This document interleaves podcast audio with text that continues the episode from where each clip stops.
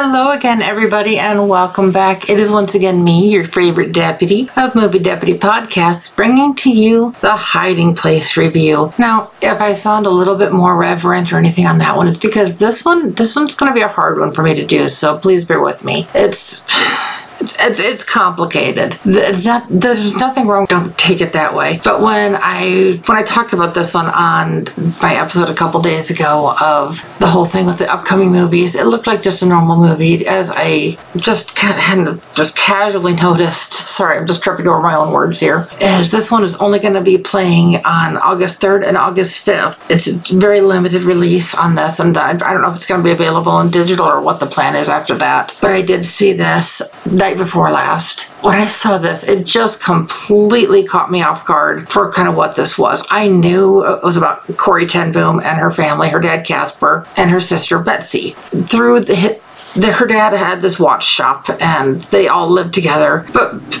before I get too much into the story, I want to touch on the whole thing. This is not a movie.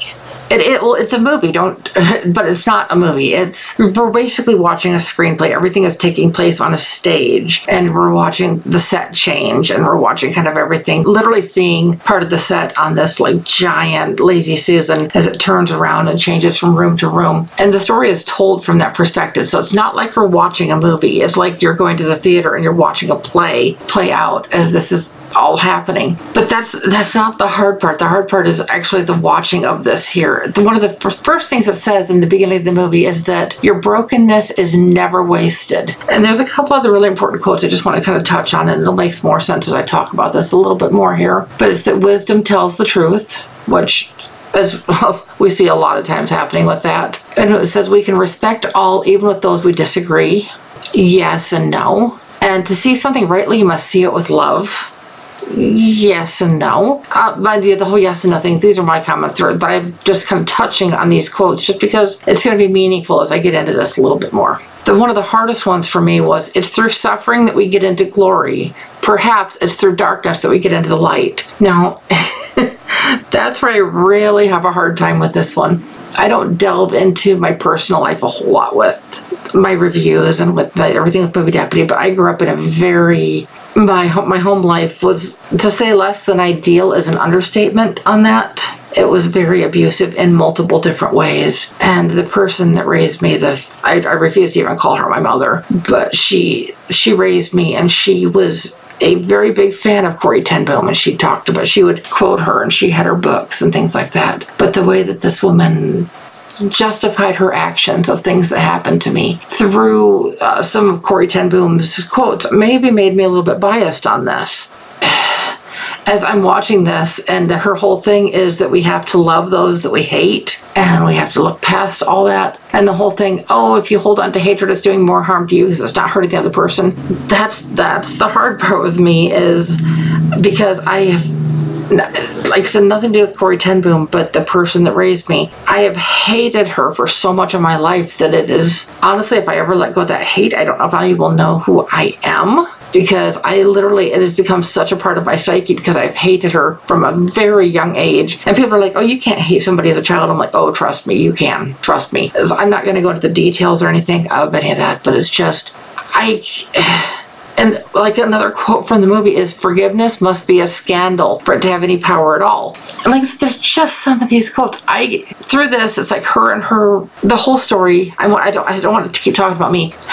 The whole story with this is that she is living with her father and her sister, and they are repairing watches and clocks for their community. And this is all going on during World War II. Through some friends and everything of theirs, there's some stuff that's going on. They end up being kind of, a refuge home for Jews that are hiding out until they can get to safety at the end of the movie, it explains that they helped rescue more than 600 Jewish individuals from World War II and saved them from everything. But when it's found out what they're doing, they actually get sent to, I think it's called Ravensbrück. It's one of the concentration camps. It's not where the Jews went, as Corrie ten Boom and her family weren't Jewish, but it's where they imprisoned people who had helped the Jews. And they faced a lot of this, a lot of similar disparities in these camps, but just not to the harshness that the Jewish people experienced. And in this, it's like she's trying to understand and forgive these Nazis and trying to love them for who they are and regardless of what they did. And it's I, I don't know how she did it. I, I, I couldn't do it.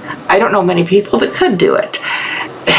She was definitely an inspiration to a lot of people, and I, I mean, she she made a huge difference in people's lives. I'm not disparaging that at all, but movies like this are so difficult because it's like, especially with my personal connection, not that I had a connection to her personally, but I had a connection to somebody who revered her and respected her that I just, I can't get past that in my brain. Now, on a personal level, just kind of because this is one of those things where I really have to weigh how I'm personally looking at a movie versus rating it on the deputy scale. And that's one of the things that's really hard for me on movies like this because I'm sitting here and I know I rate movies on the deputy scale and I know where I want to rate this movie. I, I really have to struggle with that one. And I heard people after this movie was done playing and people were walking out of the theater and they were calling this one of the most impactful movies they've ever seen. And I'm like, okay, you really think that's impactful? Go watch uh, Sound of Freedom if you really want an impactful movie. But these people were walking out just in full on tears and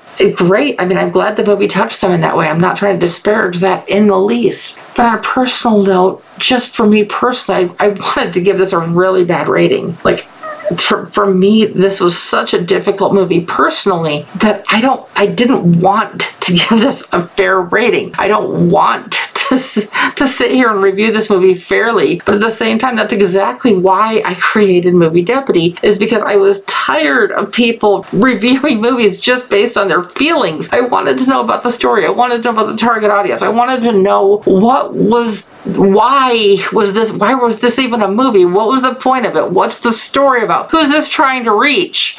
And I got lost because I could I can't get past my own things that are in my head and in my heart. So personally, like I said, I would probably want to give this movie a two or three, just based on my personal feelings, not based off of anything that was in the movie. But being true to the deputy scale, I also have to recognize that this has a very narrow audience. If I take my personal feelings completely out of this, then unless you've ever heard of Corrie ten Boom or her story, then you're not, this isn't going to be a movie for you. You're not going to understand the references that are being made in this movie that are references to her life and references to World War II and references to everything that was going on at the concentration camps and Hitler and the, just, it's, there's so many historical references in this one. But like I said, unless you're familiar with the story to begin with, you're not you're not going to go out of your way to see this. It's not this is not going to appeal to a wide audience. The screen that I saw this in a couple nights ago, I think there was 164 seats available